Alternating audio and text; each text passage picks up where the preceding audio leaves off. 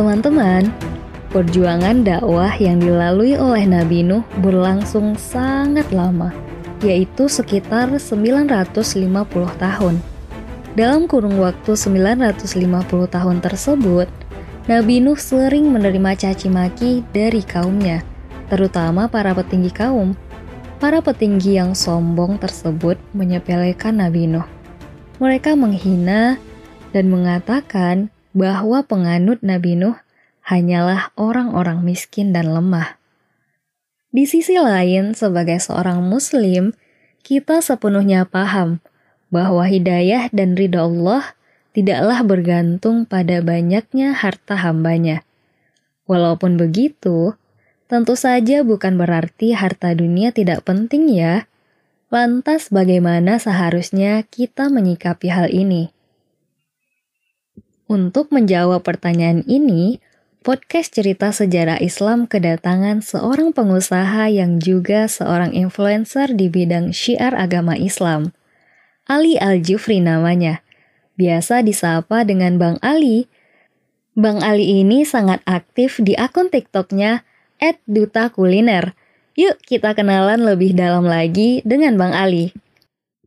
Assalamualaikum, halo semuanya, salam kenal. Nama saya Ali Al Jufri. Alhamdulillah sekarang diundang di podcast cerita sejarah Islam. E, cerita sedikit, saya sekarang e, aktivitas sebagai wira swasta, sedang menjalani usaha kuliner di beberapa brand. Ada Spicy One, Topoci Indonesia, Musim Indonesia, Musim Beku, terus e, sebagai distributor Ina Cookies dan sekarang tinggal di Bandung, domisili di Bandung, aktivitas sehari-hari berkutat dengan dunia usaha. Waalaikumsalam Bang Ali. Terima kasih sudah berkenan untuk sharing bareng di podcast Cerita Sejarah Islam. Langsung aja ya Bang, kita masuk ke pertanyaan inti. Jadi Bang, dikisahkan Nabi Nuh digambarkan sebagai nabi yang pengikutnya dari kalangan orang-orang miskin – kaumnya suka mengolok-olok Nabi Nuh. Katanya, kalau benar beliau seorang nabi dan Tuhannya sayang, tidak mungkin kan Nabi Nuh miskin. Kadang juga di masyarakat suka ada suara-suara. Duh, kasihan ya, udah sholat lima waktu, pakai ke masjid segala, tapi keluarganya tetap miskin. Nah, sebenarnya Bagaimana sih cara seorang muslim memandang harta dunia yang seharusnya? Oke, untuk menyikapi kasus Nabi Nuh tadi, eh, pandangan saya, sudut pandang saya dari perspektif seorang pengusaha yang juga senang sharing masalah agama, walaupun bukan ulama, bukan ustadz, tapi senang belajar soal agama. Jadi ini ada dua konteks berbeda untuk menyikapi masalah cara muslim memandang harta dunia. Jadi menurut saya tidak ada korelasi antara kuantitas atau kualitas ibadah kita dengan banyaknya rizki yang Allah berikan dalam bentuk harta. Gitu. Karena Allah tuh tanda Allah sayang ke hambanya itu bukan dengan diberikan harta. Tapi tanda Allah sayang ke hambanya itu dimudahkan dalam ketaatan. Karena sahabat-sahabat terdahulu pun lebih memilih untuk dibayar dengan pahala nanti di akhirat ketimbang dibayar di dunia. Maka dari itu sebetulnya kalau orang muslim melihat ya jauh antara perbandingan dunia dan akhirat. Lalu ketaatan ini bisa dilakukan oleh seluruh orang. Orang kaya maupun orang miskin, desa atau kota tua atau muda, orang sehat atau orang sakit, semua berhak, semua bisa punya peluang yang sama untuk melakukan ketaatan. Dan Allah yang lebih tahu keadaan terbaik kita ini harus seperti apa untuk bisa dekat sama Allah. Dengan keadaan kayakah atau dengan miskinkah?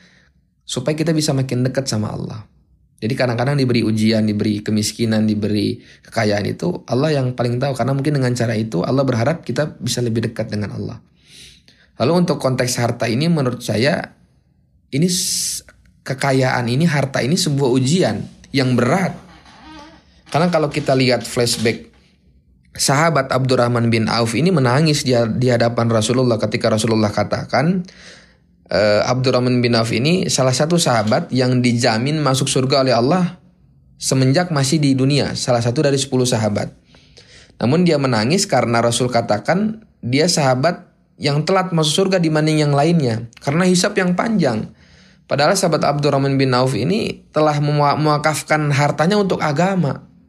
Itu pun masih telat. Artinya ini merupakan sebuah ujian yang Allah berikan pada setiap hambanya. Maka berat untuk orang-orang yang diberikan kekayaan ini tanggung jawabnya berat. Karena nanti dihisapnya itu detail sekali. Didapatkan dari mana, dengan cara apa, dan digunakan untuk keperluan apa. Itu harus bisa terjawab semua. Makanya kalau kita diberikan kekayaan, yang pertama syukur dan gunakan harta yang diberikan oleh Allah, dititipkan oleh Allah untuk keperluan agama. Supaya Allah ridho terhadap apa yang apa yang Allah berikan, apa yang kita lakukan. Tapi kalau kita diberikan kemiskinan, ya sabar. Dan kita berharap sabar itulah yang membuat Allah ridho terhadap terhadap kita. Karena menurut saya selalu ada peluang yang sama untuk bisa dekat sama Allah dalam kondisi apa pun. Jadi syukur dan sabar. Diberikan kekayaan syukur, diberikan harta syukur. Kalau tidak diberikan harta, miskin sabar. Dua-duanya punya potensi yang sama untuk dekat sama Allah. Karena rizki ini sudah Allah tetapkan. Bahkan takdir semua bukan hanya rizki, jodoh dan lain-lain itu sebelum dunia diciptakan sudah Allah tetapkan. Takdir kita masing-masing 50 ribu tahun sebelum dunia di, diciptakan. Jadi itu nggak bisa diotak atik maka tugas kita sebagai manusia ini hanya menjemput rizki, bukan menentukan rizki kita berapa. Tugas kita ikhtiar ini untuk menjemput rizki. Jika habis rizki, kita di dunia, maka kita akan meninggal. Maka tetap ikhtiar pun, apa yang kita lakukan pun, ini merupakan kewajiban kita. Makanya tanda kita syukur atas apa yang Allah berikan, anugerah badan sehat, tubuh yang sehat, iman, Islam, segala macam ini, dengan ikhtiar maksimal. Itu tanda kita bersyukur sama Allah. Tapi walaupun begitu, jangan sampai orientasi kita ikhtiar maksimal supaya mendapatkan hasil yang maksimal. Karena menurut saya itu bertolak belakang. Tidak ada kaitan antara ikhtiar maksimal dengan hasil maksimal. Karena ikhtiar ini tidak ada hubungan dengan hasil. Ikhtiar ini tanggung bentuk tanggung jawab kita, bentuk kewajiban kita sebagai manusia. Tapi hasil ini, nah ini hasil yang Hasil ini perkara lain, bukan ditentukan atas kinerja kita, tapi hasil ini ditentukan oleh Allah mutlak. Karena kaitannya sama rizki. Makanya harus balance antara ikhtiar yang maksimal dengan tawakal yang maksimal. Untuk berserah diri sama Allah. Supaya apa pun yang kita dapatkan atas hasil ikhtiar kita, kita ridho atas ketetapan Allah. Kalau tawakal kita maksimal. Jadi intinya, poinnya cara kita seorang muslim memandang harta dunia ini Dunia ini cukup kita genggam di tangan. Jangan sampai dunia ini masuk dalam hati. Karena kalau dunia sudah masuk dalam hati, kaitannya sama merubah tujuan hidup kita jadi untuk dunia. Karena sebetulnya kita dikirimkan ke dunia ini sementara hakikatnya. Karena dunia tempat transit. Makanya kalau kita masukkan dunia dalam hati, akan sulit hidup kita, akan kacau tujuan hidup kita. Maka dunia cukup kita genggam di tangan. Kenapa digenggam di tangan? Supaya kita tahu. Supaya kita mempergunakan dunia ini, tetap perlu dunia, tapi kita gunakan dunia ini dalam pengawasan kita yang kuat, supaya dunia ini bisa membawa kita pada ketaatan kita kepada Allah yang lebih dekat dengan Allah. Dan yang ada di hati tetap agama, tetap akhirat. Karena ketika seseorang ber, berorientasi pada akhirat, maka dunia akan datang padanya dalam keadaan hina. Itu sudah rumus gitu lah. Jadi kita cara mana kita terhadap dunia tetap kita harus kerja keras, ikhtiar keras, gapai dunia sebanyak-banyaknya, cukup genggam di tangan supaya ketika dunia itu datang kita tidak terlalu happy, tapi dunia ini hilang juga kita ter, tidak terlalu happy karena bukan maksud. Dan ketika dunia ada digenggam, kita bisa ngontrol dengan kekuatan iman kita. Itu. Hmm, aku cukup tergelitik nih sama pernyataan gak ada korelasi antara usaha maksimal dengan hasil maksimal di dunia. Padahal kalau di buku-buku motivasi, kita sering banget dijajali pernyataan kalau hasil usaha kita bakal sebanding sama besarnya perjuangan kita. Kita suka langsung aja tuh angguk-angguk kepala tanda setuju dengan pernyataan itu. Padahal kan kata Allah, gak semua hal bakal dapat balasan di dunia. Bisa jadi, sebagian kerja keras kita di dunia terkonversi jadi tumpukan amal yang gak kita duga-duga saat di akhirat kelak. Bahkan katanya, orang yang paling beruntung nanti adalah orang-orang yang paling banyak amalnya di akhirat. Kalau kayak gitu, seharusnya kita seneng gak sih kalau hasil usaha kita balasannya di akhirat aja? Dan aku setuju banget sama apa yang baru saja Bang Ali sampaikan. Tugas utama kita sebagai seorang hamba adalah berusaha. Soal hasilnya, wallahu a'lam. Yang perlu kita ingat-ingat selalu, Allah nggak akan zolim sama hambanya. Kalau hasilnya nggak kelihatan di dunia, pasti Allah bakal ngasih hasilnya di akhirat nanti, berlipat-lipat. Oh ya Bang Ali, kan ada hadis nih yang bilang kalau surga nanti banyak diisi oleh orang-orang miskin. Sebenarnya, dalam memperjuangkan harta dunia, ada nggak sih batasannya? Saya belum menemukan hadis ya yang mengatakan ada batasan dalam apa namanya mengumpulkan dunia. Cuman kalau saya diskusi dengan beberapa ulama, dengan beberapa ustadz, mentor dan lain-lain, beliau menyarankan kita sebagai kaum muslim justru harus masuk ke seluruh bidang. Bukan hanya sektor ekonomi, bukan hanya sektor semuanya, sektor politik, ekonomi segala macam. Termasuk dalam segi ekonomi, eh, mungkin kaitannya di sini sebagai pengusaha, ya kita harus berjuang semaksimal mungkin. Artinya mengumpulkan harta sebanyak-banyaknya. Tapi dengan catatan, harta yang kita kumpulkan sebanyak-banyaknya ini tetap dengan apa namanya dengan tolak ukur yang wajar dalam artian penggunaannya bukan untuk keperluan kita pribadi gitu loh. Jadi harta yang banyak yang kita kumpulkan ini bukan untuk memuaskan hawa nafsu atau untuk keperluan pribadi yang sifatnya konsumtif. Untuk keperluan pribadi cukup secukupnya saja. Caranya dengan apa? Tentukan angka cukup kita berapa dalam satu bulan. Selebihnya harta yang kita kumpulkan semuanya untuk kontribusi untuk agamanya Allah untuk bantu agamanya Allah. Karena janji Allah dalam Al-Quran, Intan surullah yang surkum. Siapa yang tolong agamanya Allah, maka Allah akan tolong dia. Gitu. Jadi rumusnya seperti itu. Jadi ketika kita kumpulkan harta sebanyak-banyaknya, bukan berarti harta itu kita habiskan untuk keperluan kita secara pribadi, tapi lebih daripada itu kita kontribusikan untuk bantu umat sebanyak-banyaknya. Supaya bermanfaat dan itu nanti akan meringankan hisap kelak dan kita akan mudah menjawab pertanyaannya Allah di yaumil hisap nanti. Menarik nih. Apalagi sejatinya Islam itu nggak hanya sekedar sebatas tata cara peribadahan saja, melainkan sebuah sistem hidup. Banyak hal yang terkait dalam sebuah sistem, mulai dari kepercayaan, pendidikan, ekonomi, politik, juga hukum. Setuju banget aku sama apa yang tadi Bang Ali sampaikan. Kita sebagai orang muslim sudah seharusnya masuk dalam segala bidang, termasuk dari segi ekonomi, harus berjuang semaksimal mungkin. Kita lanjut ya ke pertanyaan selanjutnya. Sebenarnya kan bentuk kenikmatan dari Allah tuh gak hanya berupa harta, tubuh sehat, dan waktu luang juga bisa kita artikan sebagai rezeki dari Allah. Tapi kita sering kali lupa dan abai dengan nikmat yang satu ini. Padahal, kedua nikmat tersebut juga bakal diminta pertanggungjawaban sama Allah. Nah, bagaimana pendapat Bang Ali soal hal ini? Betul sekali, sepakat. Tubuh sehat dan waktu luang merupakan nikmat yang Allah berikan. Dan tentu akan dimintai pertanggungjawaban nanti di akhirat. Berat gitu loh. Karena tubuh sehat yang Allah berikan, Allah berharap tubuh yang Allah berikan sehat kesehatan ini digunakan untuk ibadah, digunakan untuk mengamalkan agama, digunakan untuk melakukan banyak kebaikan-kebaikan. Begitupun dengan waktu luang yang Allah berikan. Waktu luang ini Allah berharap juga ini waktu ini digunakan untuk hal yang bermanfaat. Maka dari itu sebagai seorang muslim yang tahu akan hakikat Kenapa manusia diciptakan ke dunia? Kenapa kita dikirimkan ke dunia sebagai tempat transit dan nanti kita akan ke kehidupan yang selamanya?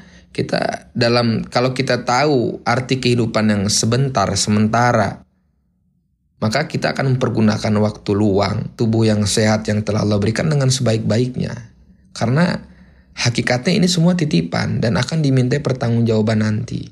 maka kita akan sangat hati-hati. Mulai dari bangun tidur sampai tidur lagi. Ya kan? Mulai dari ujung kepala sampai ujung kaki apa yang kita pergunakan, apa yang kita dapatkan, semuanya kita hati-hati. Kita harus pastikan semua apa yang akan kita lakukan, apa yang kita dapatkan, apa yang kita keluarkan, semuanya mencontoh Nabi besar Muhammad SAW. Karena semuanya sudah dicontohkan. Maka perlu kita mendalami kisah-kisah sirah nabawi atau contoh-contoh dari kehidupan Nabi Muhammad SAW karena Nabi Muhammad telah menggambarkan kehidupan yang utuh. Nabi Muhammad telah mencontohkan segala macam aktivitas. Nabi Muhammad telah memberikan semuanya untuk kita. Tinggal kita mau atau tidak mencontohnya. Jadi tugas kita gimana caranya mempergunakan waktu luang dan tubuh yang sehat yang Allah berikan, ya contoh Nabi. Supaya apa pun aktivitas yang kita lakukan, kita niatkan untuk agama dan kita niatkan untuk mencontoh sunnah Nabi. Ketika itu kita lakukan, maka harapannya Allah SWT ini bimbing kita supaya hari-hari kita terus seirama dengan apa yang Allah harapkan, dengan apa yang perlu kita lakukan agar nanti ketika kita meninggal, semoga kita meninggal dalam kondisi taat, dalam kondisi sedang mengamalkan sunnah, maka kita meninggal dalam keadaan husnul khotimah dan itu yang menjadikan kita selamat nanti di yaumil hisab insyaallah. Wah, makasih banget Bang Ali sudah berkenan untuk sharing-sharing bareng podcast cerita sejarah Islam. Sebagai penutup, ada nggak Bang tambahan pesan-pesan untuk pendengar podcast cerita sejarah Islam? Tambahan lain, saya pikir kita sebagai kaum muslim harus proaktif dalam setiap aktivitas, dalam segala bidang gitu ya sekarang sudah eranya kita harus mempromosikan muslim yang intelektual, muslim yang keren, muslim yang e, menggambarkan kecerdasan gitu ya, emosional dan lain-lain. Kita harus tunjukkan gitu loh bahwa bukan hanya mereka, muslim juga bisa. Muslim itu bukan hanya sekedar taat, hanya sekedar ibadah individual, tapi lebih dari itu kita bisa menebar manfaat di berbagai macam bidang. Makanya kita harus kuasai bidang IT, kita harus kuasai bidang ekonomi, bidang politik, semuanya kita harus pelajari semuanya. Karena ini bagian dari dakwah gitu loh. Kita harus tunjukkan bahwa muslim bisa. Kita harus cerminkan gitu loh kehidupan baginda Nabi SAW di kehidupan zaman sekarang. Jadi harus masuk di semua bidang dengan harapan ketika orang lihat seorang muslim bisa menguasai berbagai macam bidang dan kita hidupkan sunnah-sunnah baginda Rasulullah, di masing-masing apa yang kita lakukan, harapannya makin banyak orang yang tertarik dengan agama, makin banyak orang yang tertarik dengan Islam, makin banyak orang yang mau belajar tentang Islam. Karena pada dasarnya agama ini kurang diiklankan, kurang di woro-woro. Dunia ini sering diiklankan, padahal dunia ini hal yang palsu, hal yang pura-pura, hal yang sifatnya sementara. Tapi karena terus diiklankan, orang jadi percaya Orang jadi yakin, bahkan jadi menjadikan itu sebagai tujuan hidupnya. Nah, apalagi kalau agama, agama ini sebuah hal yang pasti. Dan masa depan ketika ini kita iklankan, kenikmatan agama, kenikmatan mengamalkan agama, kenapa perlu belajar agama, kenapa perlu orientasinya orientasi agama, ketika orang tahu maka orang akan akan mengikuti, ketika orang mengikuti, amalannya insya Allah akan mengalir pada kita. Jadi semangat semua orang wajib ikut dalam ambil bagian, bukan hanya jadi penonton tapi kita harus ikut jadi pemain di dalamnya, menyebarkan faham-faham agama supaya makin banyak orang yang tertarik untuk belajar dan mengamalkan agama insya Allah.